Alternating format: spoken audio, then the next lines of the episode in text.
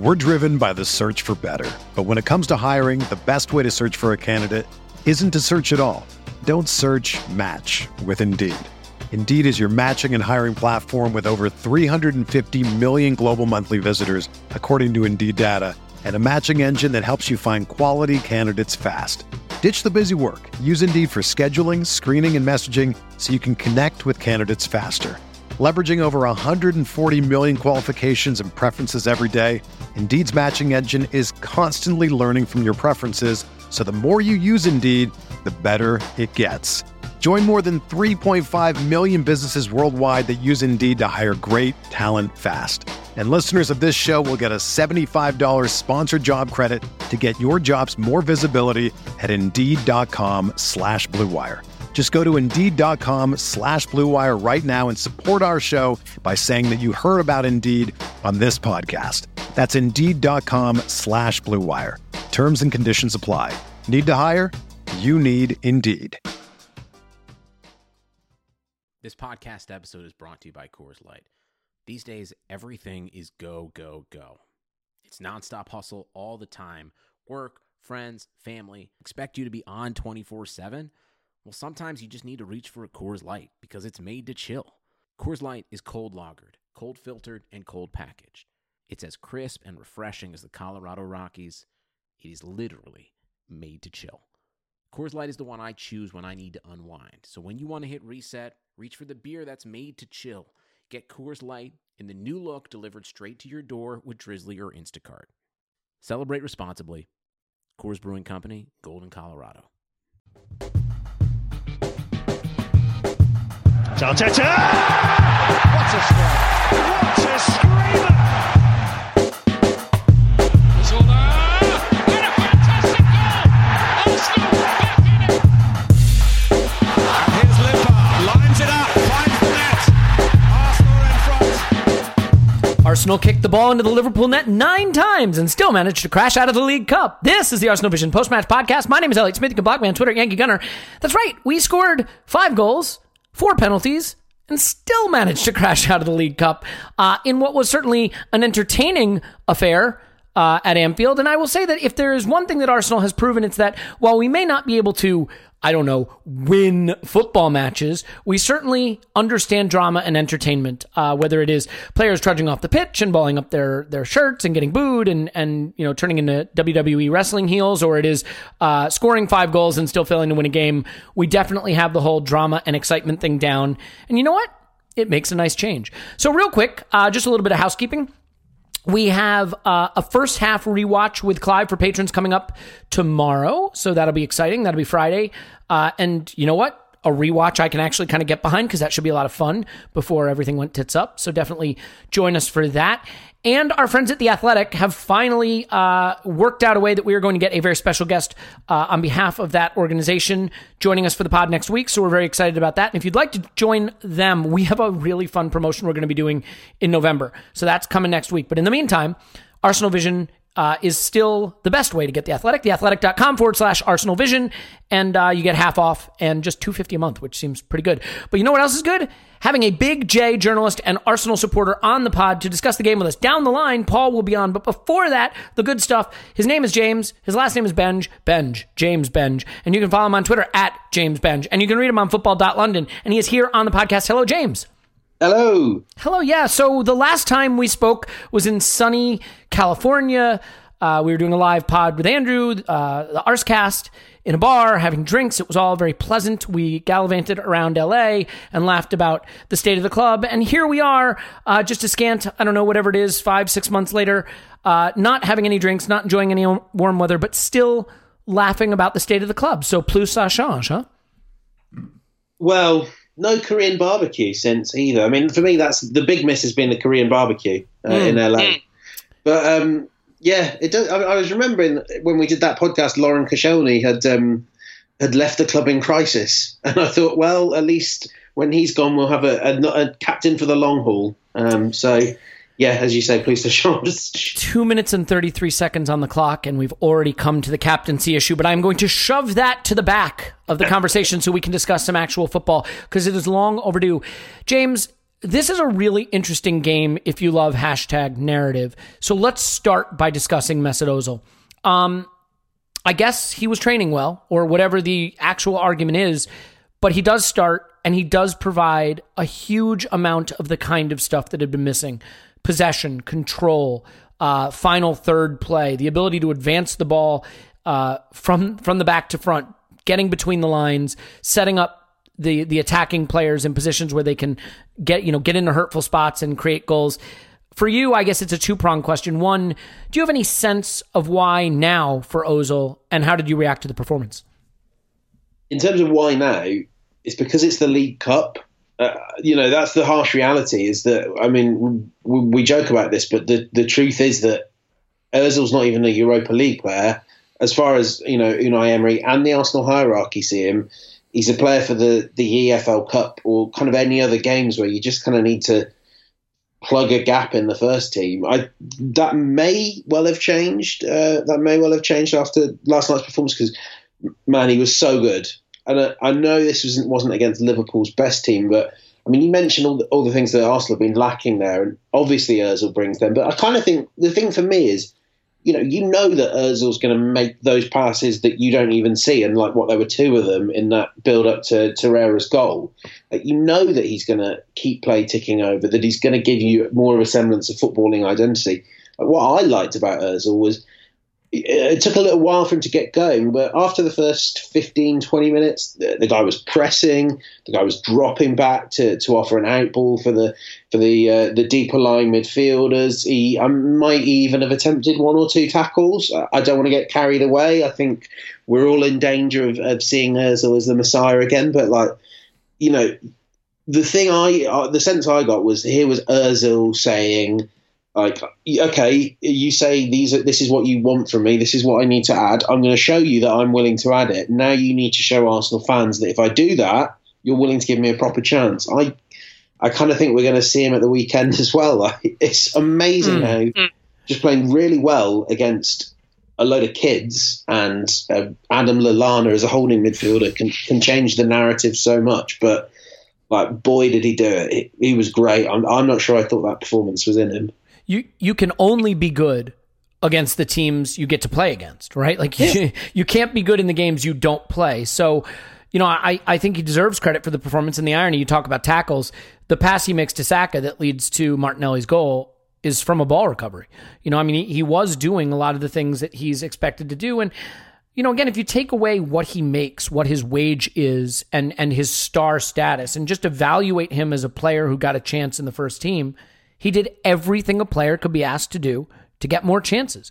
So then let's do this. Since you already brought up the weekend, I had a typically hysterical reaction to him being subbed off.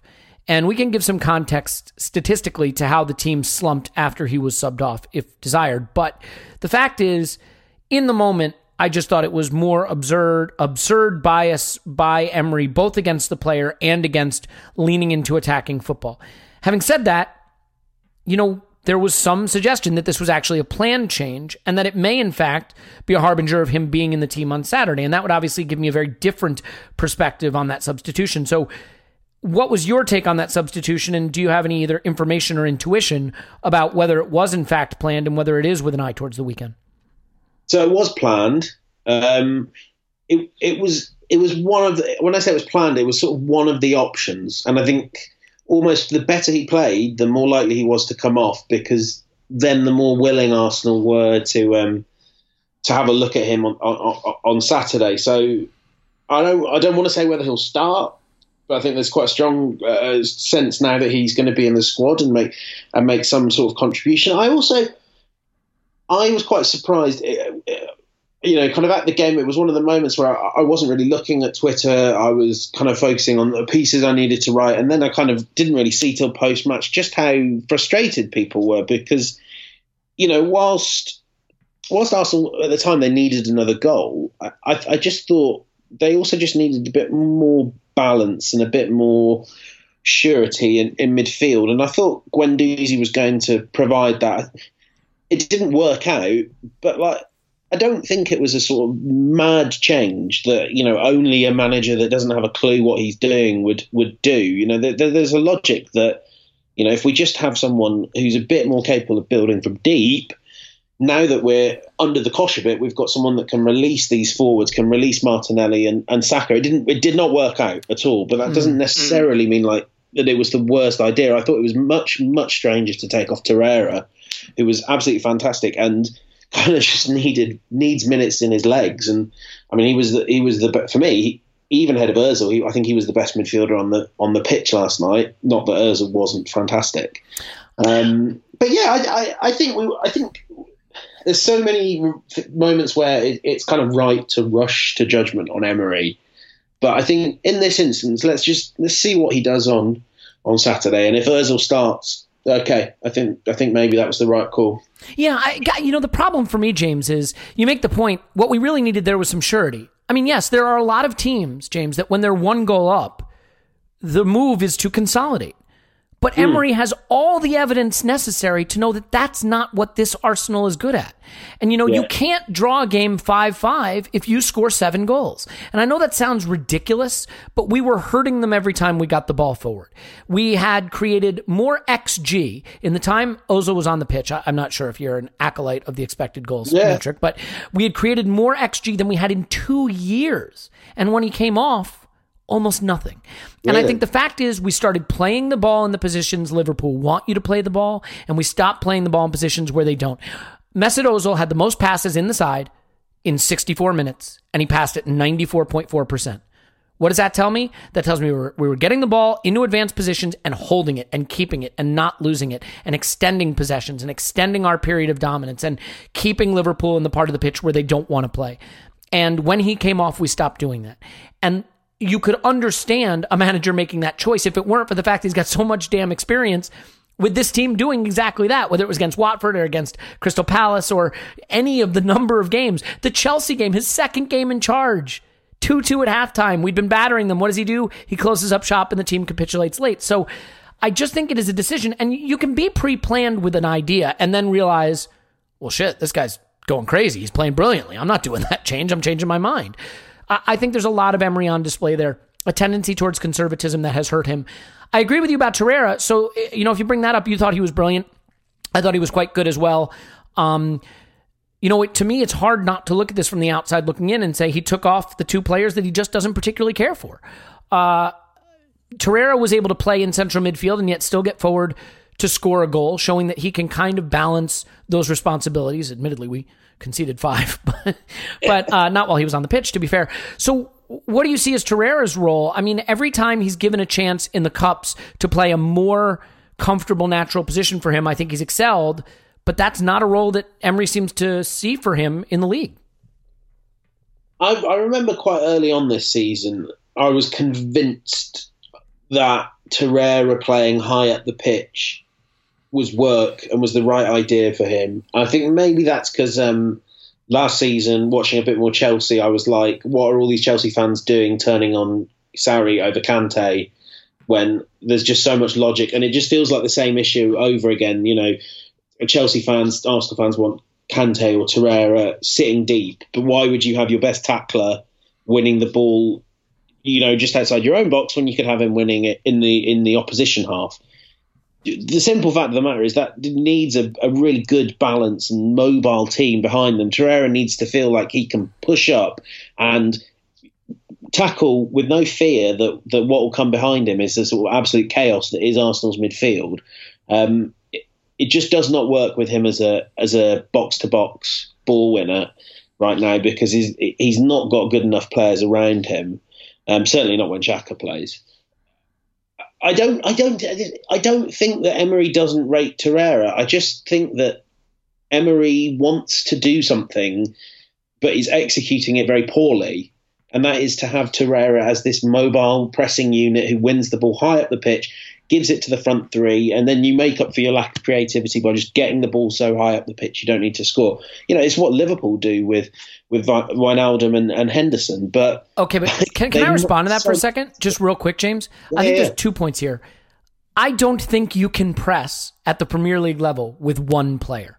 So if no. the idea is for Torreira to hair around tackling from the front, that has to be in concert with other players closing down angles in space, and it has to be a unified uh, coordinated press where Torreira's tackling bec- and, and his instinct for the ball becomes really valuable because it triggers a coordinated press.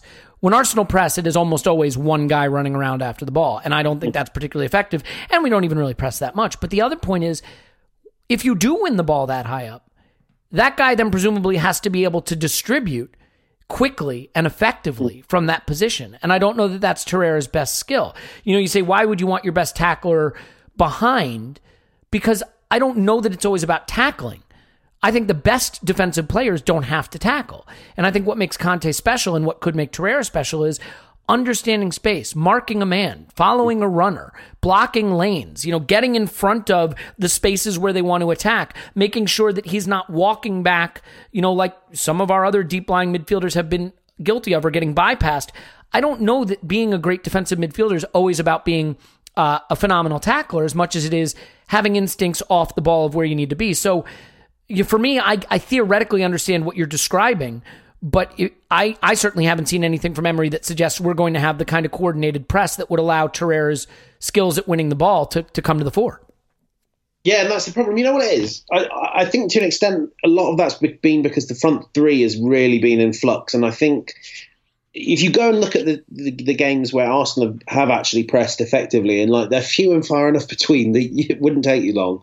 But I mean, even the derby this season, they did it well when Lacazette was on the pitch because Lacazette is a very good presser, um, and it kind of it, is not. And when he's the sort of focal point of your attack, and you've got Saka and a, a new, play, you know, two new players in Saka and Pepe, it doesn't work very well. And then there's no real point in doing it. And I think, look, I know that people don't believe that Arsenal are a pressing team, and they aren't from watching them. But you know, if you talk to, I, I've spoken to people really high up at Arsenal about this, and it's part of the philosophy. Like Emery might not be carrying it out, but like it is part of what Arsenal expect to be as a footballing team.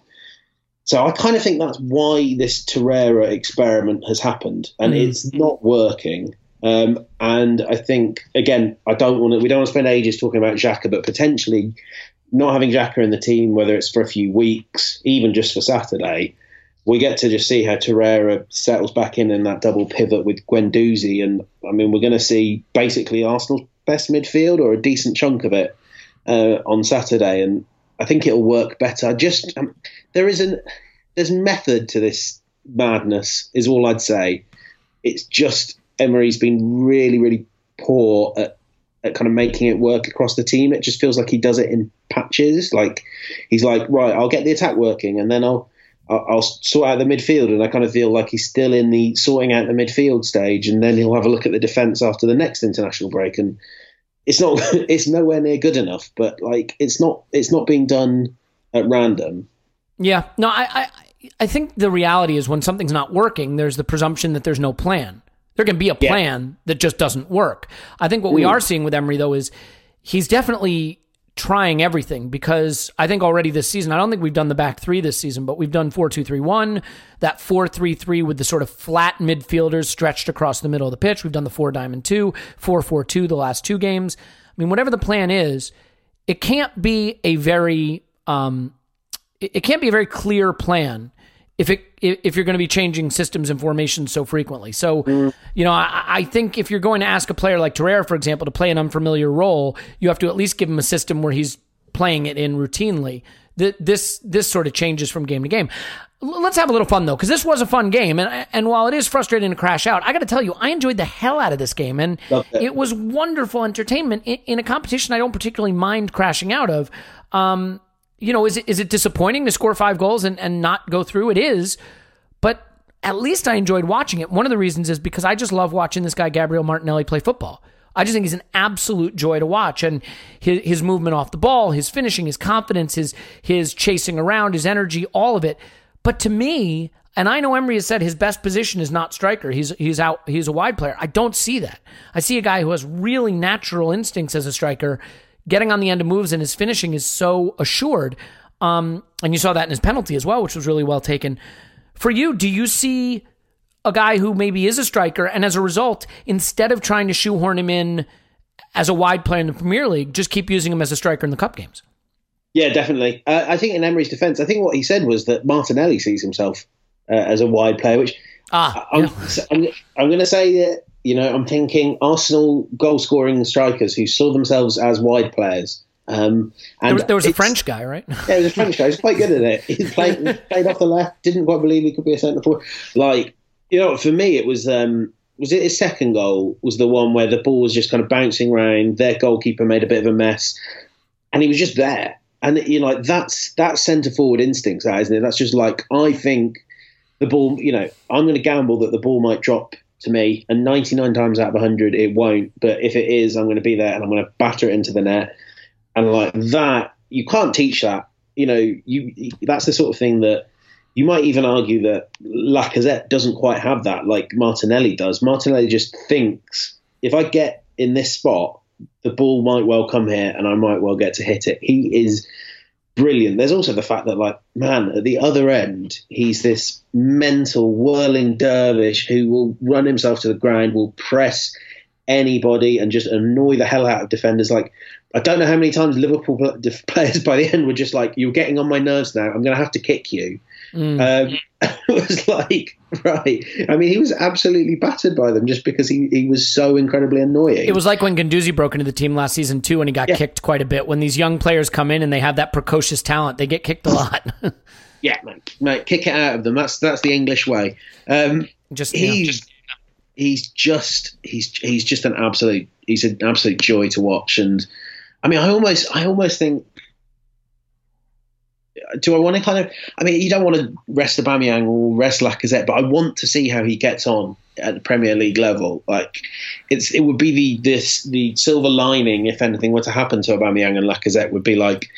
I'd really like to see how Martinelli gets To on be fair, though, you could start him at center forward in every remaining Europa League group game and the FA Cup games in January, and arguably the early stage Europa League knockouts. And there's still a lot of football for him to play there without having to have the white hot spotlight of the Premier League on him, replacing a guy like Aubameyang, which, you know, I, I think with the kindest of intentions towards Martinelli, I don't, I don't think we're there yet.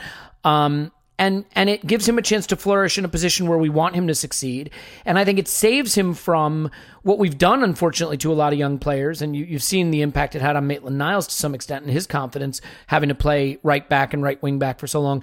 You're not playing him out wide, where you know in a slightly dysfunctional Premier League team where the fans have been on the back of the players and things like that. You give him, you know, you give him the space to to develop, and and I I think that's brilliant. I, I don't know, I. Do you do you think that's enough football for him if he just gets in, integrated that way? Probably, yeah, I think so. I mean, and I don't see any reason why until you get to the quarters or the semis of the Europa League, why you wouldn't at least make sure that Martinelli's, you know, even if maybe towards the, the latter stages of that knockout competition, you're saying, okay, well, we'll play you out wide a bit, um, just so you're still getting game time. I'm inclined to say, it's, I mean, it's definitely the best thing for him. You look at what's happening with Nketiah, and it's clear that you can go on loan, you can play really well, and still because you're not you're not ultimately the club's player, you're not a priority to develop. And like you know, Leeds Leeds have, have had to sign away an awful lot to uh, to be given a year of Nketiah, and still they're like, well, we need to play Bamford. Like best thing for Martinelli is he keeps playing in these cup games, and he'll get time off the bench. I mean, it's always a funny one because you you look back at Nketiah when he first scored those goals against Norwich, he then started getting minutes, you know, sort of these last throw of the dice minutes in the Premier League, and he couldn't do anything. But actually, I wonder if it was quite good for him just to learn playing in those scenarios and to learn how tough it is to for the ball to suddenly be thrown your way, and for the, you know Wenger and then uh, Emery to say, uh, Eddie, look, we need anyone to score a goal. On you go, mate. Get us a goal. I think I'm sure Martinelli will, might well have the same sort of reaction to that as Nketiah, and he may well not come on and score five goals and, and become Arsenal's next super sub. I suspect that won't happen, but it's good to learn that stuff. It's it's good to just be on the bench and to be that sort of break glass in case of emergency situ- solution and. And then when it doesn't pay off, you, you learn more from it every time. I think right now he's in a really good spot to develop. And actually, for all that we don't give Emery credit, he's he's you know he's shown with Martinelli and and all the other youngsters that he'll he'll keep playing them through through rough spots. I thought the same was was true of Maitland Niles last night, and Maitland Niles then rewarded Emery with a really good performance. Like six days after he had to get hauled off at half time because he was playing dreadfully, Maitland Niles comes on and puts in a really good performance on the right wing. Like it's a thing to give Emery credit for, and I know you are not in the mood to give much credit to Emery, but mm. I do well, think he's handled youngsters well. Yeah, I, I mean that that's so tough, right? Because like ultimately, the best thing for young players is to get some playing time, of course, but also like get some playing time in a competent side that is going through a good mm. run and has a clear identity and philosophy, and so they learn, you know, good habits and they feel good in the team, like if there's basically a dressing room revolt going on and the fans are turning on you and the team is playing a different system every week, yes, you can be getting game time, but it's not always in your best interest. So the other thing that is tough for me, and again, I'm not just finding intellectual arguments to not give Emery credit. I'm not trying to do that. I just wonder to what extent the directive to play youth is something that Emery felt very passionately about, or that the club basically made clear to him, and not just by talking to him about it, but by literally selling everybody else. You know, I mean, you get rid of Mkhitaryan, you get rid of Alex Iwobi, you know, you get rid of Lichtsteiner, you get rid of all these players, Jenkins and so on. Inevitably, there's going to be room for the youngsters because there's no one else to play. So, all things being equal, though, it has worked out, and I, I, I mean, worked out to the extent that we are getting a lot of meaningful minutes for a lot of players that we want to develop. One of the players getting some meaningful minutes who we have developed in the past and would like to see develop again is Hector Bellerin. I know you have a lot of time for Hector. Big fan of his, as am I. I'm currently wearing his shirt, uh, the shirt he wore last night, in fact. And uh, apart from the fact that he looks great in it, I thought this was a game where he looked more like Hector Bellerin. How do you feel about his return from injury and maybe this performance being the first real glimmer of, quote, old Hector, so to speak? Yeah, I really, really liked what he did. It's very, again, it's weird to be praising defenders in a defence that's let let in five goals. Fair but, point. uh, I thought he did quite. I mean, it was noticeable that Origi kind of switched from being a left winger early on to to playing through the middle because he just was getting nothing out of Bellerin. And I mean, let's be honest, he took the ball off Oxlade Chamberlain's foot too once driving right at him, which is not not easy to do. Yeah, and is also a good way to ingratiate yourself with Arsenal fans. Actually, quickly before we talk about Bellerin, I, I, mentioned this on Twitter as well, but there's been some weird like pearl clutching about the idea that Arsenal fans shouldn't boo Alex Oxlade Chamberlain. Why? who literally phoned it in at Anfield days before he joined, and you know I've got a lot of time for for Ox, uh, the player. You know, both for England and I, you know he did some good stuff for Arsenal, but why can't we? Why can't we boo any player wearing another shirt? Like I don't, I don't understand the problem there. It's not.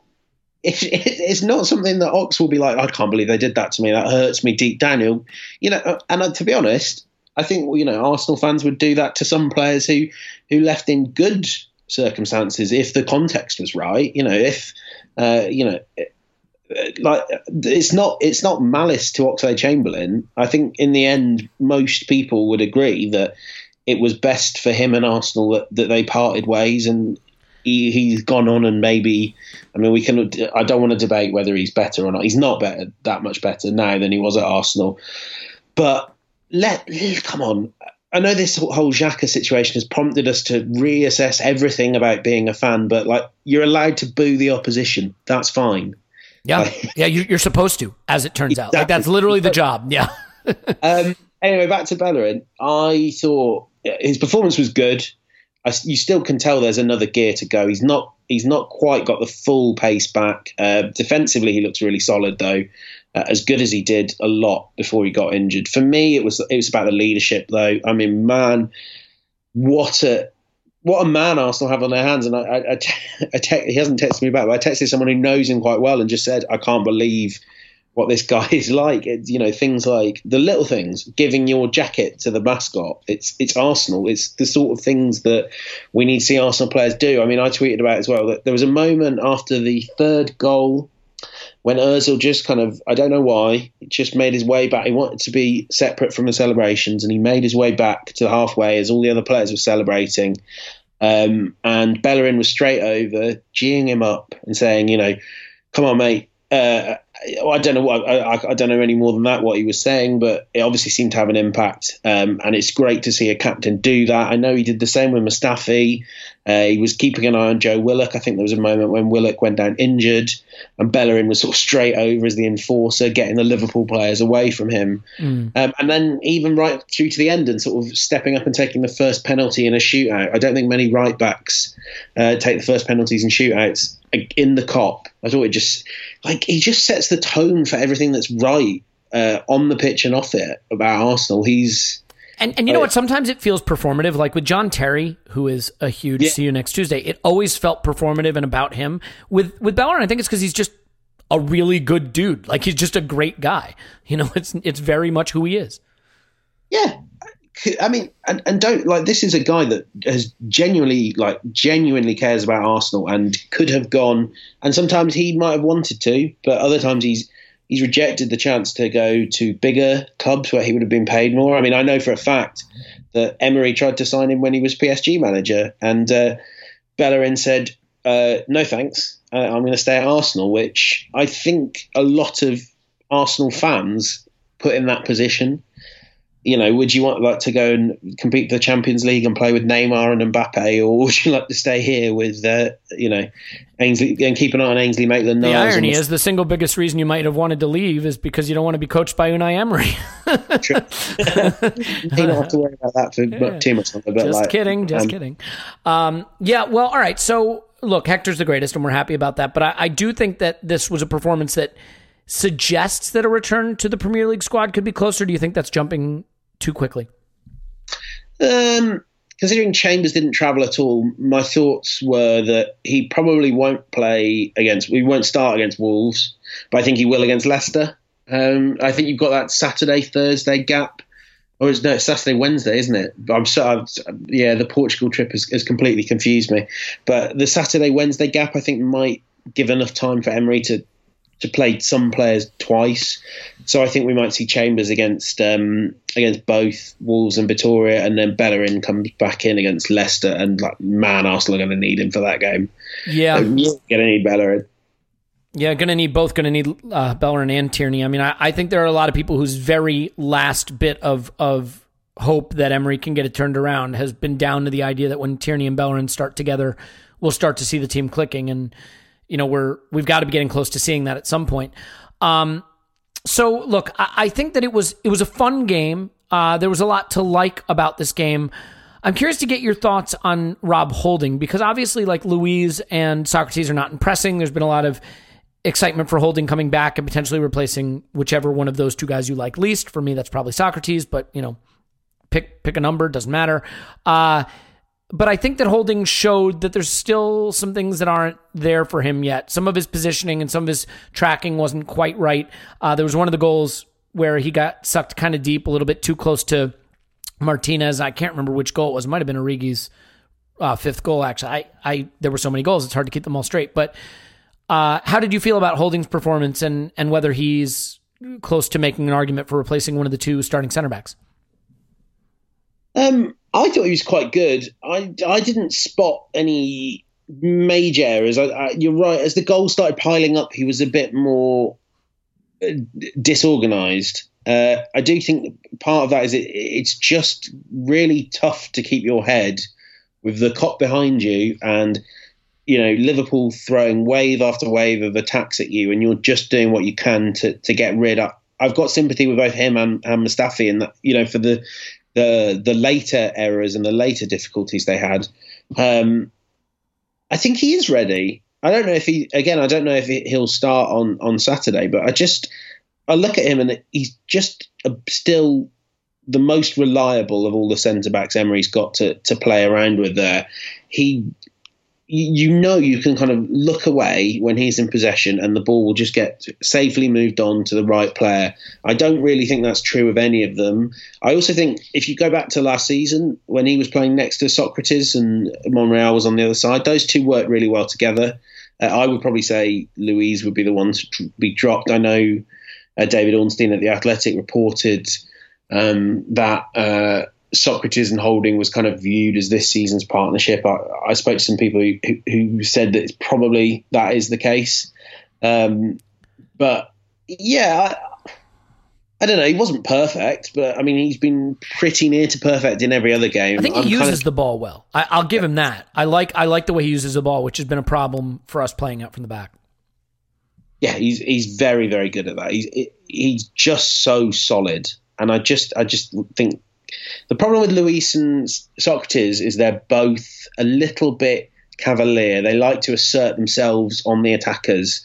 You know, with Sokratis, that's charging forward and uh, trying to win headers and tackles that he's not really going to make. Uh, with Luiz, I haven't quite worked out what it is yet, but there's definitely something he does that I don't like. Um, I just think someone like Holding that just kind of is a bit more sensible, a bit more conservative, is really what either of those two need. And I think whichever one ends up being paired with Holding, if indeed they, that is the starting centre back pairing, it will just be a bit more relaxed, a bit less manic. I think that you, you I wouldn't, I wouldn't even hesitate about bringing Holding back in on Saturday. I think he's got to start. Yeah, and look, anytime a goal is scored, there's a presumption of an error having occurred. So Yeah. you're going to look for it, right? But like Oxlade Chamberlain's goal, there's not much you can do about a thing like that. And there's a dive to win a penalty, and there's not much you can do about a thing like that. And even uh, Origi's late goal, like most players just don't finish that in that situation. I also think Martinez could have done a little better on a couple of these, and you know maybe Leno keeps one of those out, and and you win five four, and everybody's looking at the game a little differently. Um, you know, but because a goal goes in, instead of looking at the Oxlade Chamberlain one is just brilliant, maybe you say, well. Maitland Niles doesn't do well there. He waits for the ball to come down and he needs to attack it, which is true, but we're not talking about it if Ox doesn't, you know, leather it in from from 20 yards out. So it's all a bit after the fact analysis regardless, which is my favorite kind. Let's let's touch on two things real quick before we say goodbye. First is just the way the game ended. Um, I think if there's a criticism about Emery that is the most consistent criticism of him that has been true prior to his arrival at Arsenal and during his time at Arsenal, it is that deep down in his gut, the kind of football he likes is safe football, is compact football, is counterattacking football, is reactive football. And that when he gets a lead, or even sometimes when he gets level, he defaults to playing wanting to play more without the ball, keep it compact, and try to counter for your chances. And in a game where we were really hurting them at every opportunity, again, created more XG than we had in two years, in a game where it looked like we could create problems every time we attacked you know, he got a lead and he, he reverted to type. Would you say that this game was lost because Emery reverted to type and that that continues to be what ultimately may cost him his job at Arsenal? Yes, I think so. Um, I, I, yeah, I, I thought it was really evident um, against Palace on Sunday when there was no reason to panic, and he just panicked. You know, Wilfried Zaha won a penalty against you. Like that happens. That happens to every team. But even even even yesterday, you just thought. You know, I mean, I, as I say, I see a logic to that Özil substitution, but you just thought, oh, mate, what, why don't you just play along with this? Why don't you understand that this is Arsenal? Understand the, the players you're working with, and that that innate conservatism just doesn't quite fit in with Arsenal. Doesn't fit in with your squad. You would be better off bringing on, off Özil and, and putting on Pepe. Yeah. And also, We sat so deep after that, James. I mean, it, you can look at periods of the play after that where we were, we had eight guys in our 18 yard box. Yeah, and actually, the, the truth is, against pretty much any team, the, you know, Emery goes on at length about the quality of the Premier League. What that means is, if you sit deep, almost every team in the Premier League right now, they've got the quality to punish you. If he sits deep against Wolves and Arsenal are 2 1 up, then Diogo Jota or Adama Traore, something might break their way. They might just lever the, you know, Ruben Neves or João Moutinho might just lever the ball from 25 yards out and it might go in. And actually, if you look at this Arsenal squad, the best form of defence is just giving it a go. And also, I mean, by the way, Unai, the problem you have with the Arsenal fans is that deep down is that they're just a bit bored. It's not even, it's not, they don't want a solid defence. I mean, uh, well, certainly I can speak for myself. if ev- James, if every game we played was like the game we played against Liverpool, I think you'd have a lot more support, even if the outcome was the same. I mean, I, I, I still think we we forget that, and I, I this is not a defence of Emery, but there's a manager there that had fans thinking three months into his reign, we've got our Arsenal back because he was playing. It wasn't always. It was sometimes a bit too safe, but you know he was playing this energetic, explosive football that was a bit counter-attacky, but there was license there for players to, to give it a go. And I feel like since he stopped trying to impress Arsenal or whatever, for whatever reason, it's got really plodding. And I just think if I were in his position trying to sort of save this job, you kind of need to realise that Arsenal fans would rather they just want to be excited. But you know, the fans in the stadium, I think they view it as I'm spending two thousand pounds a year here. I don't want to watch rubbish football, and I think he's a smart enough man to understand what Arsenal have, Arsenal fans have been raised on for 22 years. You've got to. It's you know you, you get the same thing at a club like West Ham. Uh, whether or not it's whether it's true or not, whether it really matters or not, you know these fans expect more than just oh we want you to we want you to win games. We want Arsenal fans want Emery to play well, and he's got a squad that's capable of doing that, and he just he can't resist it. I, and actually, I get quite annoyed with him for that reason because I think he he knows that he can he can build a side that can play quite nice attacking football against Palace. There were moments, you know, even after the first two goals went in, there were moments where Arsenal played good attacking football. He'd set them out in an interesting way with that 4 4 2 with Ceballos in a free role. I was like, okay. And then and then the penalty happened. You know, Wilfried Zaha got into the box and, and did what he does you don't need to panic because Palace with Gary Cahill and James Tomkins were defending two on two against two of the best football strikers in world football. Like, just give it a go. You'll probably win more than you'll lose, and whatever happens, it'll be fun. The Arsenal fans will be with you. They'd rather finish fifth that way than than finish fifth, just plodding out these horrible draws and boring wins, and every once in a while Pepe or Aubameyang or Lacazette Saviour. Sorry, I know, I know I've gone off on a rant here, and I'm not one of those people that wants Unai Emery sacked. You know, with my fan hat on and with my professional hat on as well. I I think he he deserves. I think he deserves slightly more thought about what he's trying to do rather than just a kind of view from the more manic fringes of Arsenal fandom of just whatever he does seems to be a reason for him to get sacked. I just well, all right. So then, let me ask you a question quick, quickly. Sorry, I, I, I guess what I would ask then is, do you believe that it is at a point where he can turn it around? It feels like it reached critical mass to me. Do you think he can get it turned around? I think it's highly, highly unlikely. I don't think it's impossible. I think if he can, if he can, if he's willing to to, to take the handbrake off, even if things are a bit, even if some of the results are, are at the same level as they've been, I think Arsenal fans can be won around, but I do think it's so unlikely. But there are quick there's quick wins here. Yeah. Start playing Ozil. You know, if you if you play if he plays for the next two league games, that front four of Ozil, Pepe, Aubameyang, Lacazette, Arsenal fans will be more forgiving if there's a few errors at the other end, if it's fun. Yeah, I, I, I totally agree with that. Well, table, it's not that it's not the end of the world, and, and but there's there, there's certainly no statistical evidence, or in my in my mind, perform performative evidence suggesting that you know that that wasn't English, but you get the idea that the team's getting ready to turn a corner. I mean, if anything, it's going the other way. And I, you know, I look mm. at it and I say, all right, well, the attacking numbers are bad, the defensive numbers are bad. The the star player seems to be at odds with, or a star player seems to be at odds with the coach, and there's no consistent approach to to how he's you know picking his team and and I and now the fans are you know sort of at war with the captain. It all just sort of feels kind of end timesy to me, if that makes sense. Like I used the analogy in a previous podcast about chess when you're down to the point where you've got like two pawns and a king, and the other person has like two rooks, a knight, a queen, and a bishop.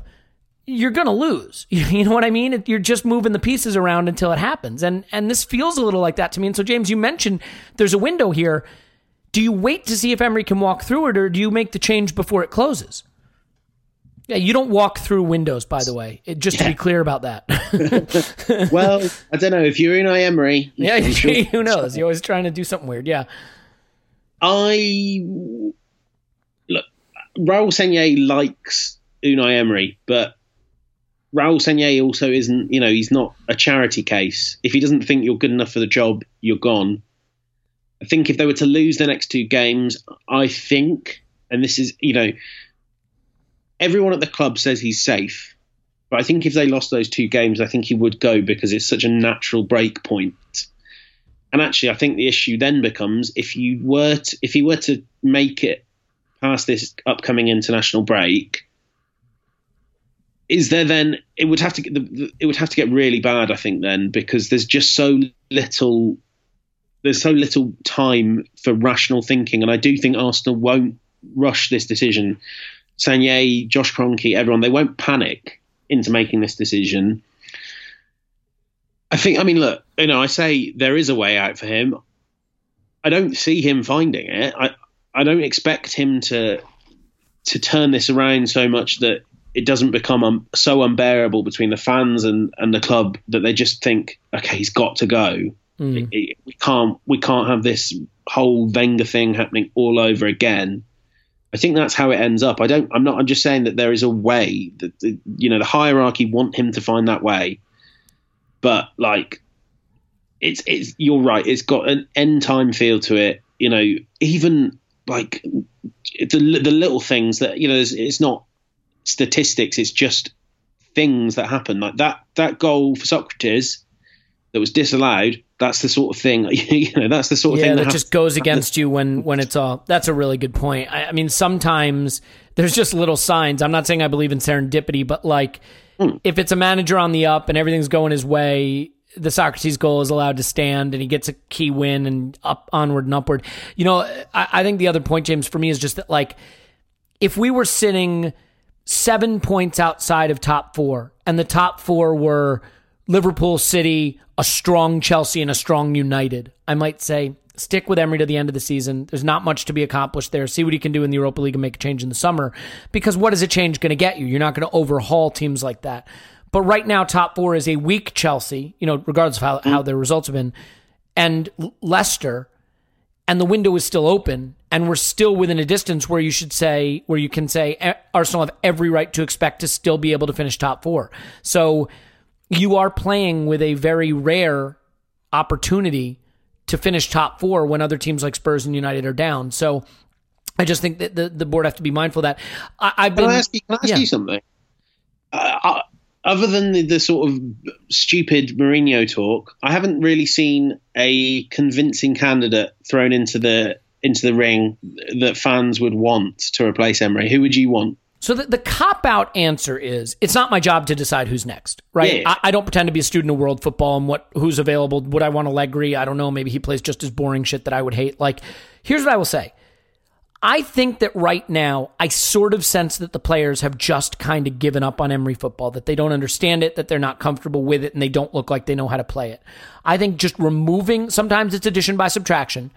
So maybe you just let Freddie take it the rest of the way. Now, you don't do what United did. You don't say he's a nice guy and he managed our academy mm. and, you know, he now gets the job. No, you let him take it the rest of the way while acknowledging that Freddie's not ready to be the first team manager at Arsenal, coach at Arsenal, and we're going to conduct a proper and thorough search between now and the balance of the season. And, and Freddie will certainly be considered as part of that search and we'll pick the best candidate. Having said that, I, I think sometimes when players quit on a manager, and I don't mean quit like they're not trying, but when the message just stops getting through, it's over. I mean, I think you can look at Spurs even at some level and say, we know that Pochettino's a great manager, although it gives me no pleasure to say it, but maybe the players have just stopped, stopped listening to the message there. And when that happens, you have to make a change. And it almost doesn't matter who in the short term. Um, so I, I don't know who the candidate should be. I know it shouldn't be Jose Mourinho. I would not support that. I don't want that. That's just me. Um, I could not cheer for that guy. No way, no how.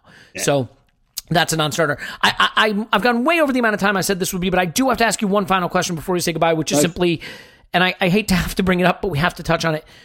What is the right way through the situation with Xhaka for you? I'm not asking you for any reporting unless you have some, but like there has been some reporting that they asked him to apologize. They didn't want to do it. They've offered him counseling as another bit of reporting, but at the end of the day, they they want this to go away. I'm sure. I don't think anybody wants to see Granit Xhaka. Well, anybody in the club wants to see Granit Xhaka frozen out. He's presumably pretty popular within the dressing room. What is the right way for this to be handled, and how do you see this shape, uh, shaking out over the next couple of weeks? Um, right, yeah. So the, the, the reporting would be, it's a funny thing where they haven't asked him to apologise. They've told him that he's going to apologise. and he said no. well, but he hasn't said no. But I just don't. I, I think the view is, uh, and this is that his head's not quite in the right place to apologise yet. Mm-hmm. Um, which I know there aren't, you know. I mean, I, I could go into a, on a lengthy uh, debate about Arsenal fans and mental health, um, but I think ultimately Arsenal's priority is Granit Xhaka's mental health, and this is this has really hurt him. And it's not just about the booze uh, on on Sunday. It's about the booze against Aston Villa. It's about the um, what was the chant before the Atletico Madrid semi final about Granit Xhaka? Was some, but I'm pretty certain it had the words "fucking shite" in it. Um, words to that effect. He's he has got an awful lot of stick a lot of it he has kind of earned for himself by not playing as well as he a can. A lot of it Emery's generated by just not taking him out of the firing line when it's clear that you know maybe his time is up as a, as a regular starter. Exactly, hundred percent. But he has made you know his performances, Emery's inability to manage those performances have all made this worse. But like it has been really, really hard for him.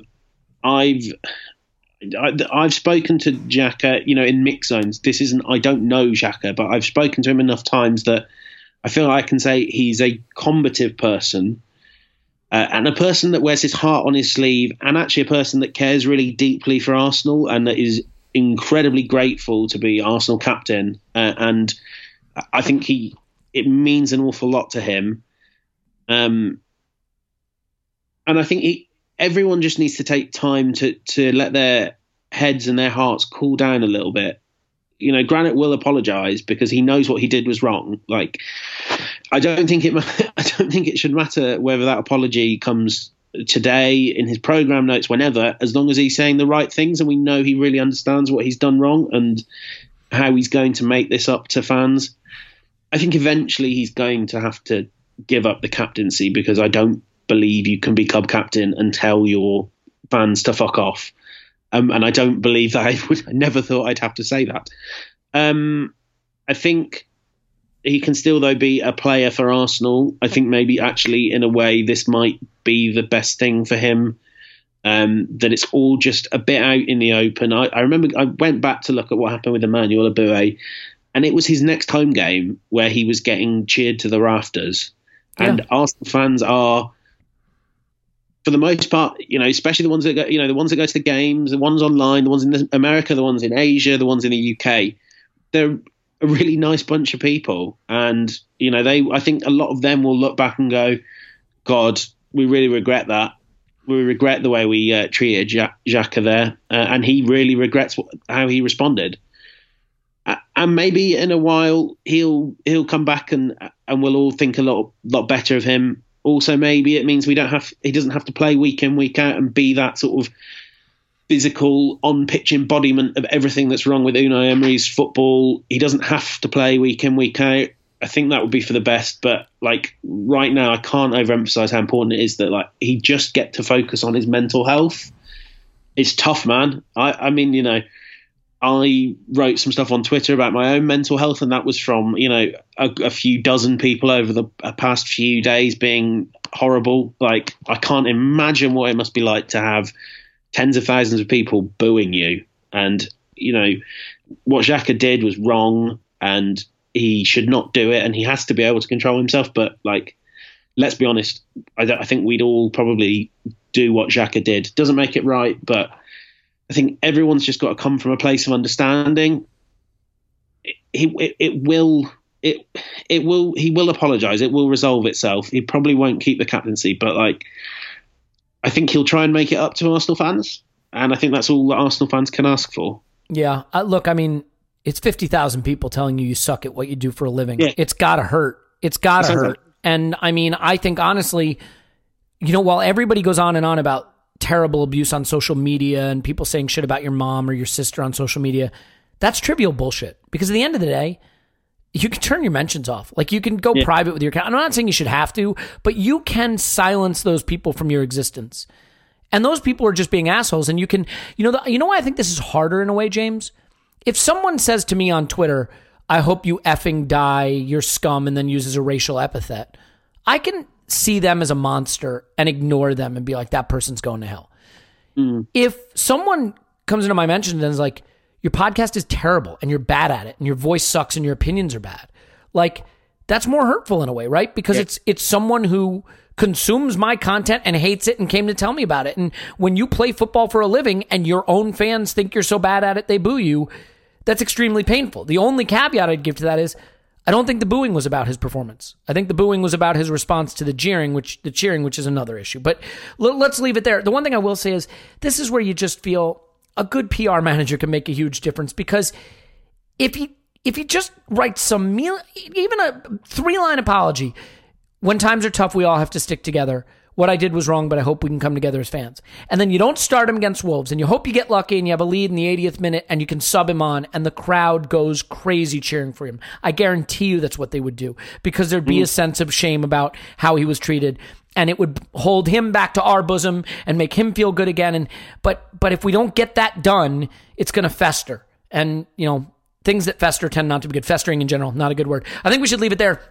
James, that's uh, that's plenty, and I've, I've held you way too long. Paul is still coming up, uh, and and that chat is almost worth listening to. But uh, you definitely want to follow James uh, at James Benge on Twitter and read him at football.london and just generally seek him out as a person to discuss the Arsenal with because he is lovely. James, thank you. Thank you. And now I'm going to do the least classy thing possible while James is uh, still on the pod, which is promote another website that you have to pay to read stuff on. But it's such a good website, James, so I'm just going to do it quickly. Uh, it's theathletic.com forward slash Arsenal Vision. We'll run a little ad for that, and then we'll come back with Paul. Stay with us. Okay, it's time to tell you about The Athletic, the new home of football writing and a world class sports website. You can get The Athletic for half off and a month trial right now if you go to theathletic.com forward slash Arsenal Vision. You'll help the pod, and of course, you'll help The Athletic too. But that's a good thing because you will be at the new home of football getting world class writing and the best coverage of Arsenal from writers like Amy Lawrence, whom we love, has been on the pod, David Ornstein, James McNicholas, also known as Gunnerblog, myself, but don't let that hold you back. The coverage of sports is unrivaled, and there's no advertising to get in the way, no clickbait. They're not chasing ad revenue. They're just trying to write great in depth articles. They've broken some incredible news. They've had some incredible interviews. Loved the article about the Eddie Nketiah load to Leeds and how that came about. So there's a lot to like there. Try it out. It's a month free. And then if you stick with it, it's 250 a month. That's it. So you can go to theathletic.com forward slash Arsenal Vision and try it now. See what all the buzz is about. Go sign up now, theathletic.com forward slash Arsenal Vision. Okay, now that that's out of the way, we get to talk a little football. Imagine that. And, uh, you know, we didn't really talk much about the Palace game after the Palace game because of uh, Xhaka Gate and all that good stuff. Um, but there's definitely plenty of football to talk about after this game, which is a nice surprise. Um, you know, and, and something that I think makes a nice change. So here to talk the football with me uh, is Paul. You can find him on Twitter at Poznan In My Pants. Hello, Paz. Woohoo! Woohoo, indeed. Yeah, I mean, this is a meaty game to get into from an actual footballing standpoint, and it, it would be easy to fall into narratives, um, you know, about Ozil, about Xhaka, about Torreira. That's some stuff that I think that's a bridge we can cross. But let's just sort of start with him picking the team and choosing to include Ozil. And I, I mean, again, we'll get into the footballing side of it, but I'm curious to get your take on his decision to reintroduce him here and if you can sort of parse his words and parse events and and try to make out why you think this was the moment where he was reintroduced. Um, I think there's obviously a bit of heat there generally. I mean, if Ozil plays in this game, there's no reason he couldn't play in Europa League games recently. Mm-hmm. Um, so uh, I think it's just the additional bit of extra heat uh, that maybe he's feeling. It's kind of a uh, showing a bit more flexibility because this isn't the time to. You, you, can go two ways in tough times. You can just erect a steel wall and and show no flexibility, or maybe you can decide. Uh, there are a number of hills you're not planning to die on over the next few weeks. He's he's got bigger fish to fry, and uh, we're going to Anfield. It's going mm. to be a fairly open game that would suit Ozil. There's nothing on the line in reality. Um, but there's a little on the line because he's taken position. It feels like we had taken positions uh, uh, as a manager, as a club, uh, in terms of the, the, the hierarchy and Ozil's future, and then kind of this. So I, I guess you can have shades, though. There, there's a there's a there's a pyramid of decisions being made here, and this is the by far the least um, valued or significant competition we're in. So if you're not going to play him here, here, then you're really never going to play him anywhere. So maybe, maybe they kind of have to play him here, or they're just basically making a statement they'll never play him. I guess. I mean, I sort of felt that way. To be fair, about Vitoria home. You know, especially sure, sure, coming sure. off a, a, an international break where Emery had pretty clearly agreed with Ozil's comments to the Athletic that he was training hard and he was improving, but maybe he needed to improve even further to win that place back. I don't know. We, are never. Yeah, I think, I, I, I yeah, think it's a sh- just to shade down the pyramid. I mean, if he doesn't literally, if he doesn't play this game, you could say he's never going to play any games. But but I agree. I, I there wasn't much in it with Vitoria, but it was at least in Emery's mind uh, a a uh, group game for the his favorite competition on the planet. Blah blah blah. Well, so here's the thing. Look, the question of whether Ozil is a three hundred and fifty thousand pound a week superstar can be set aside. I think at this point that ship has sailed. That's not where he is in his career, and the deficiencies he has in his game notwithstanding, I think this game showed for me that he still has qualities in his game, qualities that uh, can be useful to us, specifically doing things where we've struggled, connecting the midfield to the attack, finding space between the lines, and delivering clever balls that unlock space in behind the defense, not just out wide, but but in central areas. So we went with the four four two again, and, and you know it does feel very Emery that every week or two or you know month there is a new system. You know we've we've done. 4-2-3-1, 3-4-3 last season, 4 diamond 2 this season. We went with the four three three with the flat three midfield, and and then four four two at the weekend and again in this game. But Ozil sort of stitched it together in a way that hasn't been stitched. Now I'm curious to get your thoughts on on the performance that he gave and and whether you see him solving a problem in this game that has has been one for us up to this point. Yeah, look, I um, uh, uh, I I go both ways on Ozil, whatever that oh, means. Sorry. Mm. Well, yeah.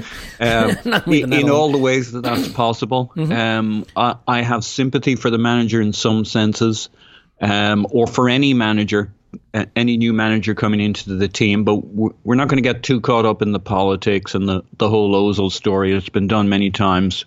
People know know the, the basis of that discussion, where no matter what side you fall on it. Uh, Mm. uh, I see Ozil as a real trap for all but the most uh, Svengali like managers. Um, I, I can see the trap that he, he pulls you into of of do you build around him or do you? So here we are in this game, and you know he just shines and he reminds you of everything we've been missing. Um, and you see a guy who, as you get into the final third, has his head up and is taking the play and has a like a chess grandmaster can see the moves and he goes one way kind of shakes the defense around a little bit uh, opens up some lines doesn't like those lines so he does he kind of flicks it onto his left and brings it a little bit infield to open up some other angles. And you watch this in play. I mean we, we've seen it for years now but sometimes i guess in the past i've taken it for granted. Because nobody else can do that at the moment that's what i was struck by in this game with Ozil.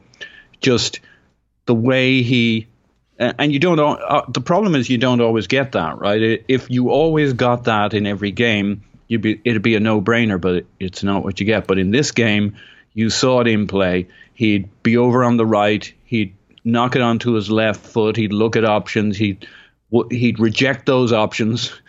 Uh, bring it back towards the touchline and the players up there, make a better na- angle, put a pass through, patiently work it, or, or suddenly accelerate the play.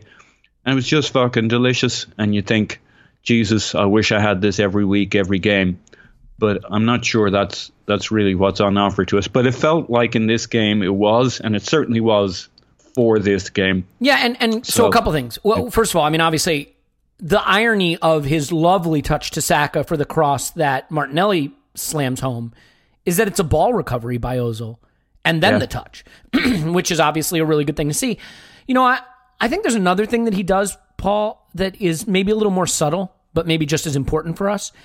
there were a lot of times, like I, I can think of one passage of play where he got the ball in space in the right half space, sort of right wing, wanted to play an overlap, but it wasn't on, looked for a run in behind, but it wasn't on. And what does he do? He shifts feet, carries it a little centrally, takes it around a defender and carries it more centrally, holds on to it, nothing opens up, and I think he winds up giving it to to Torreira in midfield and sort of recycling possession. But no one does that for us. You know what I mean? No. That that ability to get your foot on the ball and not give it away and not make the wrong pass and not shoot from 40 yards out and not play a heavy overlap that goes out into touch and gives away possession. You know what I mean? Like we've just Yeah. sort of struggled at times to keep periods of possession moving. And what Ozil has is the ability to sort of decide between trying to play the killer ball, but also just keeping the ball. And so, you know, and I thought thought we saw it when he was taken off, which we'll get to later, is just the extent to which we were no longer able to really get our foot on the ball and keep it. Um, so so that to me Can me, I add yeah, on that? please, yeah. So uh, I think you and I had a quick chat on uh, some stats. I think it was from the Stats Bomb uh, recent conference on pl- the most press resistant players on the planet.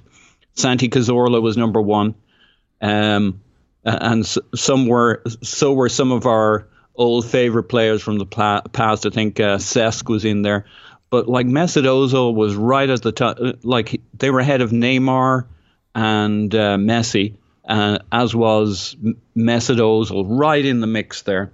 And in in this game, you saw it. And you, when you think of some of the games we've had in recent times where we could have used this, he's just. I don't. I, I knew he was always good at, at kind of holding on to the ball or being press resistant, but you also see him getting bowled over and knocked over.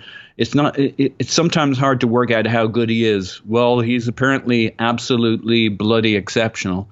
Um, and in a game in which they had twice as many passes as us, the possession you do have, you need to be able to use it and work it and find an option and make an option. And this was, I mean, this was, he, he was man of the match for me and, and was very much why it all kind of flowed and came together. Um, it, it, again, the, the deceptive part of it is if, if this was on available, if this was what we were being asked, did we want every week, every game? It's a no brainer. Yeah, I, I agree, and, and like I, I, I, I grant you that that's not what we get from him every week, or at least as far as we're aware. I would only Yeah. say that you know if we want to be a team that says you know how did how did Saka get into the Premier League team? He earned his way in with performances in the League Cup and and Europa League, right? And how did Chambers get to take Maitland Niles' spot at fullback? And how did you know Joe Willock get spot like? we we seem to fully accept that good performances in these lesser competitions should be rewarded with more playing time in the Premier League, and, and I understand why that maybe goes a little more for you know academy kids than for Mesut Ozil. But if there is no path back for him, then I don't think that makes sense. So while you can certainly say, well, there were a lot of kids in this team, it's still Liverpool at Anfield with some fairly senior players in it, and sure, some kids as well. But like, if this performance can't earn him a, a way back, then the incentives are all screwed up, and I, I don't know where you go from there. The other thing I would say is he played well against Forest. He created the most chances of anybody playing for Arsenal this season in that game. Um, he played well, I think, in the Watford game. I'm not saying he starred. I'm not saying he was 350,000 pound a week Ozil. That's gone. That's not happening. But I just think the notion that he has been so bad when he played that he's unusable is clearly wrong. Now, to be clear, that's not why he's not playing. We know there are reasons he's not in the team that are unrelated to what he's done on the pitch when he's played. And we only have access to so much information. And we're all going to fill in the blanks of the information we don't have according to our bias and, and our perspective and how we would prefer to see it. All I can say is I saw a player against Liverpool that addresses problems we presently have and is useful to us. And if we could use him in the Premier League, I, I think, you know, all right, fine. Don't use him at Old Trafford or at the Etihad or, you know, against Spurs at whatever NFL pitch they play at. Like, fine. But, you know, you should you should consider using them in other games is what I take from this. Another thing that I want to take from this is the Torreira thing. And I'm working my way through the sort of narrative stuff, and we'll get into some re- interesting stuff like the Martinelli performance. Hector Bellerin, I think, deserves a mention here too. Um, Lucas Torreira scored a goal, but it wasn't from that support striker position. He was playing as one of the two central midfielders, and I thought he had a lot of influence in this game too. I mean, he and Ozil for me were the story of the first half in terms of the influence, if not, you know, Martinelli being the story from the from the standpoint of the goals. He was winning fouls. He was again helping us keep possession, helping us you know, not get cut apart and picking his spots to get forward. And in fact, picked one of those spots and scored a goal. How did you feel about seeing him patrolling the midfield in a, a sort of more natural role and, and how he chose to pick his spots to get forward and drop back. Uh, I thought it was great. Uh, really enjoyed his performance. Um, and whatever you say about Liverpool's kids in the midfield, certainly, the, uh, that was where the experience was. I mean, uh, for all the talk about the kids, I mean, they had Milner. Uh, okay, he was left back, but but came in field when needed to shore up things. Keita Lallana, Oxlade Chamberlain in the in the midfield, Gomez behind That's a lot that. of talent, yeah. you know, Uh, yeah, Divock yep. mhm. Yeah, I mean, he, he may not be world class, but he's a very dangerous player, especially in a, a loose open game like that. He's going to cause havoc, and he did. So Torreira, you know, he was operating in a midfield that was uh, may, maybe not full strength for Liverpool, but that, that's some serious experience and know-how. And uh, he looked really good and, and strung it all together. Um, he, it, it's almost like he couldn't quite beat his his recent uh, uh, patterns of of play out of himself because he did get forward quite a lot, but maybe it was just the nature of this chaotic game. I think everybody got forward and back, and everybody put in a shift, and I think there was a certain amount of catharsis going on for for the team here, just to blow off some of that emotional steam and play some actual football and get lost in the football. Um, I, I thought Torreira was great for holding it all together, going forwards and backwards. Uh, Willock, I wasn't sure about alongside him. Uh, I thought he had. I thought he was maybe very Willocky in that he's still a bit loose, a bit positionally. Great on the Uh, ball, problematic off the ball, would you say? Yeah, uh, and I mean, I mean, it's hard to pick you- it out in this game. Would you pick on him for the goal, their, their first goal, the, the Mustafi own goal? I, I, I think if you watch it back, you're going to see some pretty rough footage of, of Willock walking. Yeah, uh, and- and that seems to happen with him a bit. um, I think we've said that it's a kind of a little bit of a recurring pattern.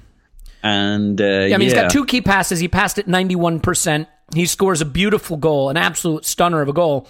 But, you know, off the ball, you say, you know, the way you get in a team, if you, if you want to say what was our criticism of Guendouzi last season, for example, it was not understanding where to be in space defensively, not chasing back aggressively, that sort of thing. And, and I think that Willock is sort of in that same trajectory in terms of what he needs to be doing. Yeah, uh, so this was a really good advertisement for Torreira, but the other challenge he has is not just that Xhaka te- has tended to get, uh, well, not tended, always has always started. It's that when Guendouzi Guendouzi's on the pitch, he's basically takes over. Like he gets every touch, makes every pass, drops deep to get the ball. So even if we see Xhaka out for some number of games for whatever reason, um, Torreira is still going to have that tendency to get pushed forward a little bit more than the deepest lying player. Uh, and maybe there's ways of making that work, but it, it does tend to keep shifting him from the guy who sits at the base and, and pulls the strings a little bit. Not that he's a visionary passer from the back, but he can he is a te- he, he should be if he gets into a rhythm a good tempo passer who moves along and and maybe picks the short to medium balls very well and gets us ticking at a quicker pace. And while I love Guendouzi, the problem is he gets that ball, he never wants to let it go, or he wants to play the big pass, or he wants to dribble past. And that's a very different style of play that means Torreira is just some other midfield over to the right of him who may or may not get uh, receive the ball from him. So there's still issues there beyond the Xhaka question, I think, for Torreira. Yeah. the interesting thing, and I think it, it goes back to what we talked about in terms of what does Mesut Ozil do for the team? What does Lucas Torreira in that in that midfield role do for the team? Okay, so if you look at our game against Palace, the player who made the most passes in our game against Palace was Sokratis. Okay, if you look at our game against Vitoria, the player who made the most passes was Mustafi. If you look at this game, in 60, what was it, 64 minutes, Mesut Ozil made the most passes, and he passed at 94.4%, by far the highest of anyone on the pitch. So you talk, and, and by the way, Lucas Torreira in 71 minutes played the second most passes in the team, uh, other other than Martinez. Um, and he passed at 84.4%. You know, not quite that good, but but still, you know, a, a, nice high completion percentage. I think what it shows with Ozil is you're you're making more of your passes from more hurtful zones at a much higher rate of completion than anybody else in the team. Your your team is flowing through your team is flowing through the the part of the pitch that you want it to be and the type of player that you want it to be. And that is that is really exciting. So let's move on uh, to, to some of the other parts of this analysis that I think are interesting. And I, I do think that Gabriel Martinelli is is a player that looks primed to be a star. He now has seven goals. Now, admittedly, the competition he's done that against may be questionable, but I, I think the interesting question here, Paul, is there is a temptation to say you have to get this guy into the Premier League squad, right? I don't hmm. think anyone would say he should be playing ahead of Aubameyang or Lacazette. I mean, maybe someone is, but I, I don't think so. I would be inclined to keep him playing cup games as a center forward rather than trying to force him into the Premier League team as a winger. Because he really looks like maybe there's something there for him as a center forward in terms of the way he he arrives in the box in positions to score his understanding of that his ability to sort of drive right through the center of the pitch make interesting runs in behind. What's your take on on him as a center forward versus a winger and the, the benefit of just sort of letting him develop in that role? Well, I guess don't change a winning formula. So uh, my first instinct would be keep doing what we're doing. So th- that's in support of your point. The one thing that might give me pause for doubt is if we were to go under this manager or any future manager to a more aggressive pressing style. Because holy shit, that guy uh, is like he's a lunatic, absolute lunatic. Might be a bit of a red card waiting to happen too. By the way, he like yeah. he likes to dive in. oh, he's a, he's uh, you can see he came from the seventh division of Brazil and fought fought his way up using nothing but his teeth. I mean, he's just he's a bad bastard. Uh, he's mean. He's I love him. Don't get me wrong. He's mean. He's aggressive, uh, uh and not not necessarily illegally so, but uh, uh, I don't think he'll be too shy to pushing the boundaries. Um, he's just his energy level, his commitment. The guy's on a mission. So if you were looking for three players to to press the BJ's out of somebody's back line, I could see why you might get him into a Premier League game, or at least off the bench with 25 minutes to go. I think he, in that particular department, he has a unique skill that almost nobody else in our front three has. But to your point, we have other good players at the moment, and and in general, don't keep, don't mess with the winning formula. I mean, he's coming along beautifully. Don't don't screw that up for him. Yeah, um, I, I have to agree with that, and I, it is really exciting because developing a striker it can be a game changer for any team. Um, you know, I said it on another pod. I'm not sure which one it was, but basically, uh, it might have been the halftime show. Actually, like, look at what Spurs were able to do with with Kane coming through their academy and not having to buy a striker and having a Golden Boot caliber striker that came through the academy. They were able to win. Well, well, nothing. Fuck all. The sum total of fuck all. But you know they did move yeah. up from yeah. where they were, which is nowhere, uh, to be still pretty much nowhere. But you get my and point. The, you can solve yeah, a lot of and this is a guy who can play three positions mm-hmm. and can give you something something of what Son does.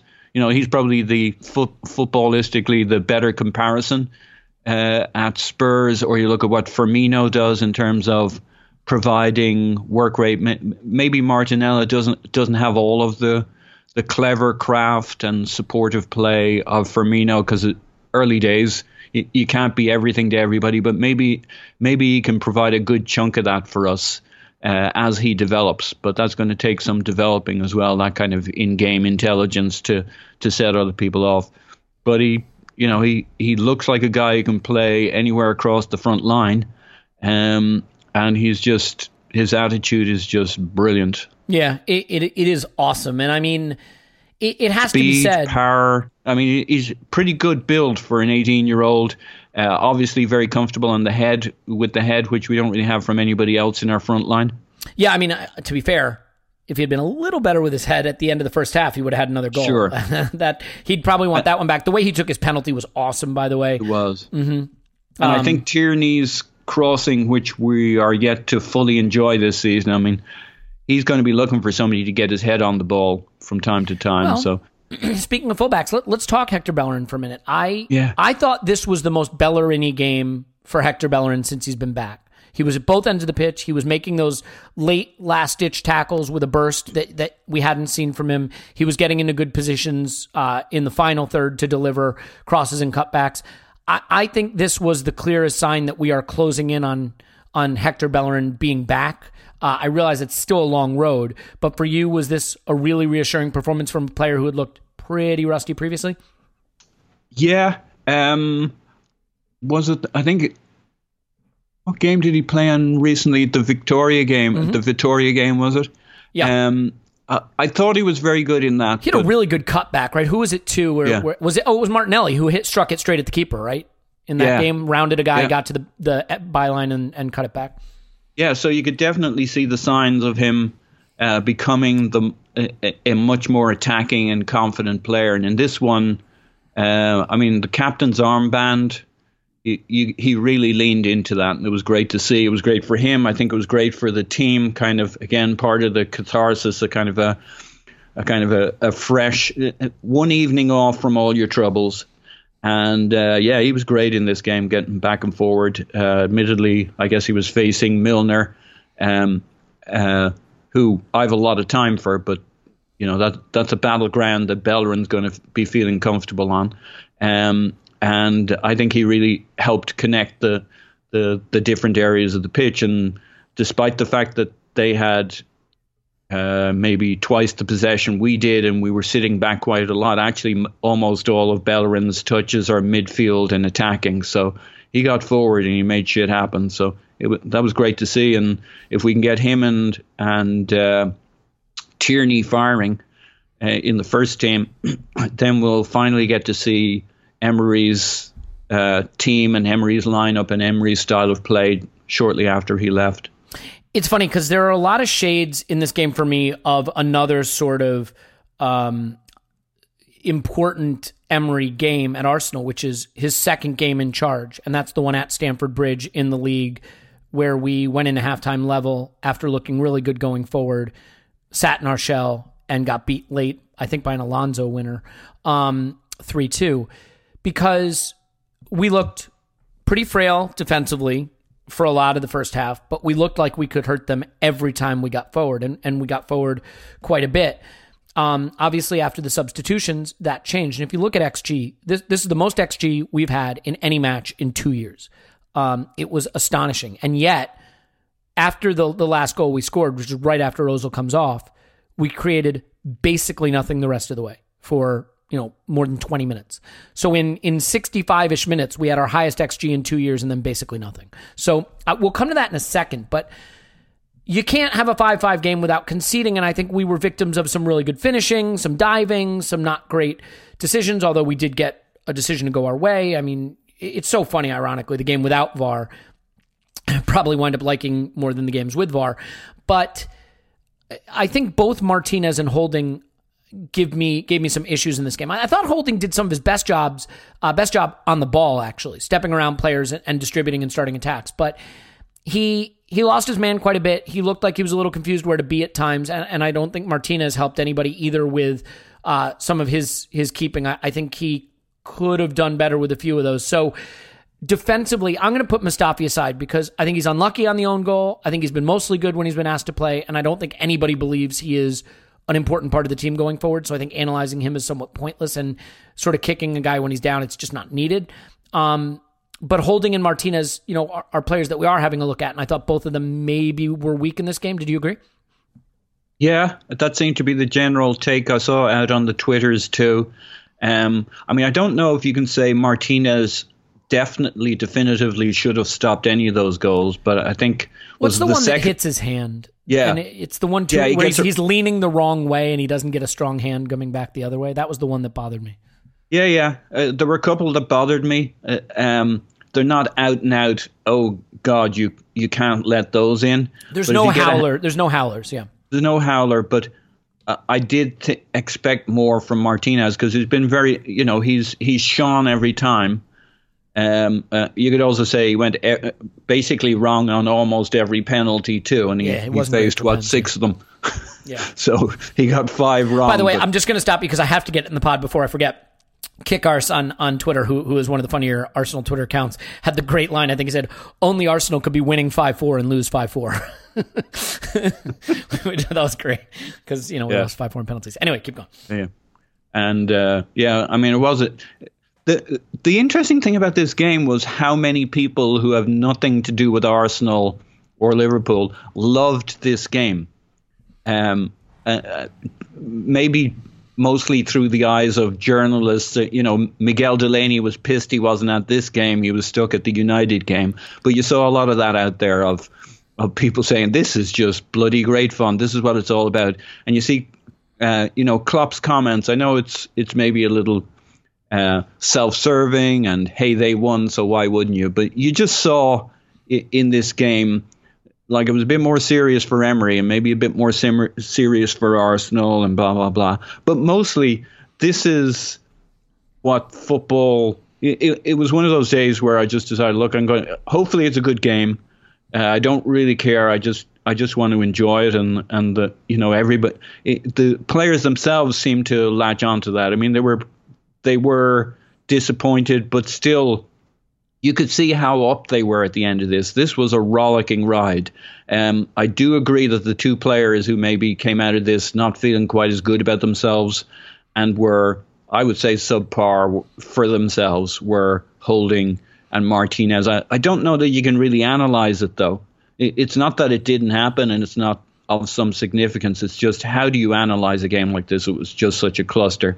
But I did expect Holding to be a little bit more solid. I mean, there were some unforced errors, I think, on his side in terms of how he just generally centre backed, and Martinez had a couple of could have done better on that save kind of situations. And as you say, not a howler, um, but if you get a, a fairly good hand on it, um, you you kind of think keep that one out. But uh, I, I guess if it's as easy as that, if you get a fairly good hand on it, you save it. So those things are coming at you at speed. Um, and yeah, I could have done better, but but but maybe that's not all under control of a keeper every day. Yeah, the funny thing is, I, I thought the penalties were fucking brilliant from Arsenal. I mean, Ceballos aside, which was pretty well saved to be fair. There were some pretty it wasn't classy. a terrible penalty, but it was a little little high and Savable, a, a little yeah. too in. Yeah, savable was the problem. But, but yeah, the others were really good, really impressive from some young players in a pressure spot. They yeah. seem to be really upset to lose this game, and it's funny because yep. I really enjoyed the shit out of this game. And I have to admit, look, I never like seeing Arsenal lose anything or crash out anything, but like the last thing Arsenal needs is a long run in the in the League Cup. I don't particularly care. There's no shame going out to Liverpool at Anfield. I thought it was a brilliant game, a fun game, a game where there were some really big performances that are really encouraging. That can be a way forward for Arsenal to show that we have some classy attacking players that, when given a platform, can really do some special things, albeit admittedly in a slightly different level of competition. I do want to get to the substitutions though, and especially the Ozil one. And, and I did reference the Chelsea game, and I think it's apt because we had our lowest amount of possession and our least amount of attack in the period after Ozil was removed. Admittedly, we did get the the uh, I think it was the Joe Willock Thunder Bastard that, that was scored right after he was taken off. But then again, two shots in the remaining 30 minutes, one of which was the, the Willock goal, almost no XG after having created our highest XG in two years uh, in, in the 65 minutes prior. So, you know, I, I'm curious. The the decision to take Ozil off, let's say it's not Ozil. Let's just say it's decision to take off attacking number 10 type player. You could say it's to rest him, you could say it's not match fit, you could say this, that, or the other. But for you, is it just Emery defaulting a little bit to the let's get more compact, let's sit a little deeper? Because there was a period I tweeted at one point jokingly shortly after that. If we sit, if the players sit any deeper, they can sit with the fans because we were really packed in near, our 18 yard box. How do you distinguish between the actual player he took off and the previous they have with each other, and also just the instinct to be more defensive with a lead late in the game? So I did think when he came off, it was probably because Ozil was possibly tiring.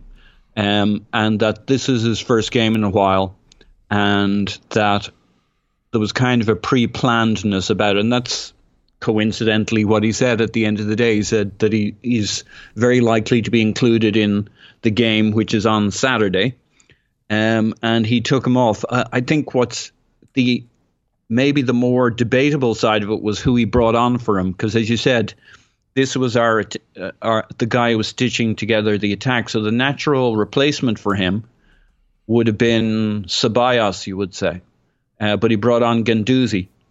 So you had one more person who's going to sit a little deeper uh, and provide a bit more control, whereas Ceballos is going to, you know, mess things up and well, knock the ball around point. and Can- take can- risks. Can I make a point Yeah. too? There's a knock-on effect because Ozil was playing nominally as the second striker in a 4-4-2.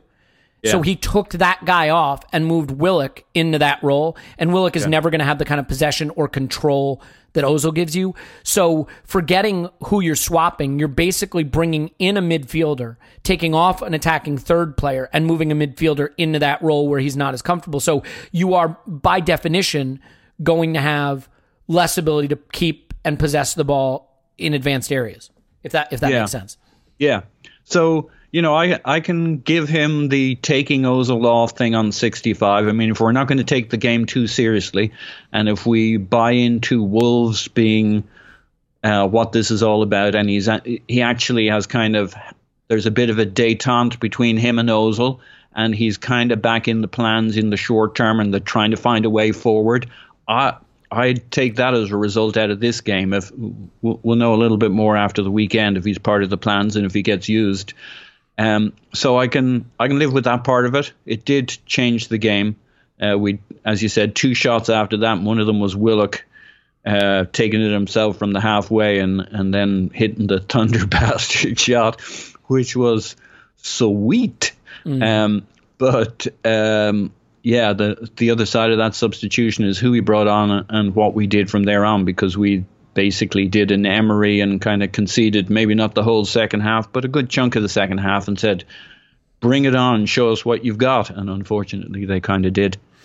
What do you think about the Torreira substitution? Again, I mean, it, it is hard for me to separate who was subbed off from the way they have been sort of used, and I guess the more charged language would be treated this season. But it's Torreira and Ozil, who are clearly not his favorites, who wind up coming off, and the game does change after that. So I mean, again, I, I I'm not trying to find reasons to to get on Emery, but these these are changes he made in a game where he had a lead, uh, in a game where the team was attacking quite beautifully and seemed to be able to trouble Liverpool almost at will. And these changes change the pattern of play and ultimately are, in some respect, I mean, if you're going to get credit for bringing on substitutions that win you the game, you have to take some criticism if your substitutions do the opposite. So, what's your take on the, the Torreira swap and the fact that, you know, again, much like Ozil, he, he just seems to be a player who, in Emery's eyes, can't can't play a full 90 and especially not in his preferred position. I think that's generally true. I think we're all generally frustrated about how those two players are used, but you could see the same logic in pulling Torreira off at that time in this game. Uh, the bigger game is Wolves at the weekend uh, on Saturday, and he he. Did, I don't know how he'll use Torreira, but he's certainly going to be on the bench, if not on the pitch. Can, can I stop you for one second, just real quick, Yeah. just to make a because because I think you raised a really important point. This is where we don't have the benefit.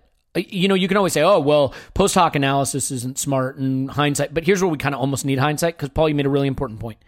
If Ozil and Torreira start on Saturday, I would have a totally different view of the substitutions in the Liverpool. You know what I mean? If if if it proves true that he took them off with an eye towards protecting the team he wants to play in the Premier League, I hold my hands up and say, "Genius, I support that." Right? So we almost need to know that to to be able to then know retrospectively how we feel about this substitution. Does that make sense?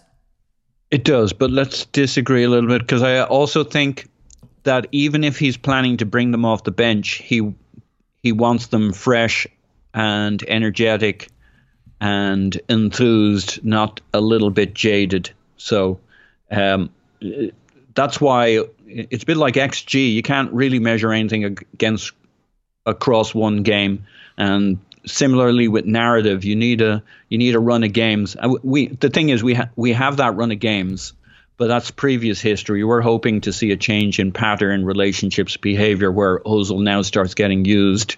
So, but we're going to have a one game sample with Wolves. Um, you know, I tend to give the manager credit, uh, whether it's earned or not, for for uh, a positive intention, uh, and I'll do that again this time. Which is, if he has them on the bench and hopefully uses them, I'll understand his logic here, but I understand he may not have uh, garnered this credit from you. Yeah, well, I, I, mean, it's hard for me because I, I think the subs were not good subs for the game, but yeah. if it proves that they were done for the purposes of the game coming up, that obviously would change my opinion. You know what I mean? So yeah. I. I don't want people to come back to me and say, "Oh, see, you were a jerk. You said they were bad subs and you played." I, I will fully acknowledge if they play on Saturday, then the subs make complete sense to me. If they don't, I think the subs in part lost us the game. And so let's wrap with this. I mean, look, we lose, we crash out, fine, whatever. I, I, I can't get too exercised about that. Some people can. I, I would much rather have every game be 5 5 than see what we saw against Sheffield United or see what we saw against Palace. I, I, I just enjoyed the shit out of this. And to me, maybe it's because of all those years of Arsene Wenger, a 5 5 feels like Arsenal a hell of a lot more than you know, than some of what we've been watching. I guess what you see in this game is Arsenal really go for it and they lean into their attacking philosophy and DNA and they score five goals and they have Liverpool pegged back and then they sit in a shell and they concede a couple more and they they lose in, on penalties. Putting the circumstance aside, could you call this a bit of a microcosm of the problem with the Emery era? Just the tension between really being willing to take the reins off of the attack and let it go against the the impulse to try to be safe and try to be secure with a team that just is not comfortable playing without the ball, is not comfortable seating possession and sitting deeper. I mean, can can Emery finally maybe take lessons from this, or do you think the only lesson he'll see is see I tried to attack and I got burned? Uh, he could take lessons from it. It was the most, in some ways, in a 5 5 game, it was the most Emery of games because we kept doing the same thing. We'd go ahead and uh, cede the initiative, go ahead and cede the initiative. And I mean, they had, you know, this was Anfield away and uh, it was their kids, but they still had twice the possession, twice the passing we did. Um, you know, we had that unusual structure of a 4-4-2, and we we often saw ourselves sitting right back with two banks of. Um, and it was just very Emery to keep to to not go for 90 minutes of of going at them, and yet it was a still managed to incorporate that in a 5-5 game. So it was kind of something for everybody. Football excitement, but those who love Emery's style got still got to see plenty of it here. So yeah, it's a bit of a microcosm, but but from a whole uh, whole other pair of glasses. Five five is if, if you're going to watch Emery style football, five five is the way to go. Yeah, look, it hasn't been a fun season. This was a fun game. All right, the outcome sucked, but I enjoyed watching it, and there were still things that made me want to pull my hair out. With this Arsenal team, I suspect that will always be the case. But under Emery, I, I cannot remember having this kind of fun watching the team very often. So, you know, I guess that's a step forward. We'll see what happens with Wolves. I mean, I am very curious to see where he goes from here. Do we see the same kind of football and the same kind of approach and the same kind of lineups? Is there an aha moment where he just says, you know, I like seeing us score five, and if that means we concede five, then let's be that team. Let's see. But between now and then, we'll see. Clive and I are going to do a first half rewatch tomorrow for patrons, so that should be really, really interesting because we'll get to really focus in on what Ozil did and Torreira in his space and um, how we scored the goals and created them and how that's different from how we've been playing. I'm really looking forward to that. But until next time, Paul's on Twitter uh, at Poznan In My Pants. Thanks, Pause. Woo-hoo. My name's Alex Smith. You can block me on Twitter, Yankee Gunner. A five star review. We got a pretty fun uh, promotional type thing coming up uh, in November, which we'll tell you about. So we are recording on Halloween, so I hope you have a spooktacular Halloween. Uh, I will be walking around with a little tiny unicorn around my neighborhood in a few hours, in case anybody's curious. And with that having been said, we will talk to you after Arsenal 10, Wolves nil.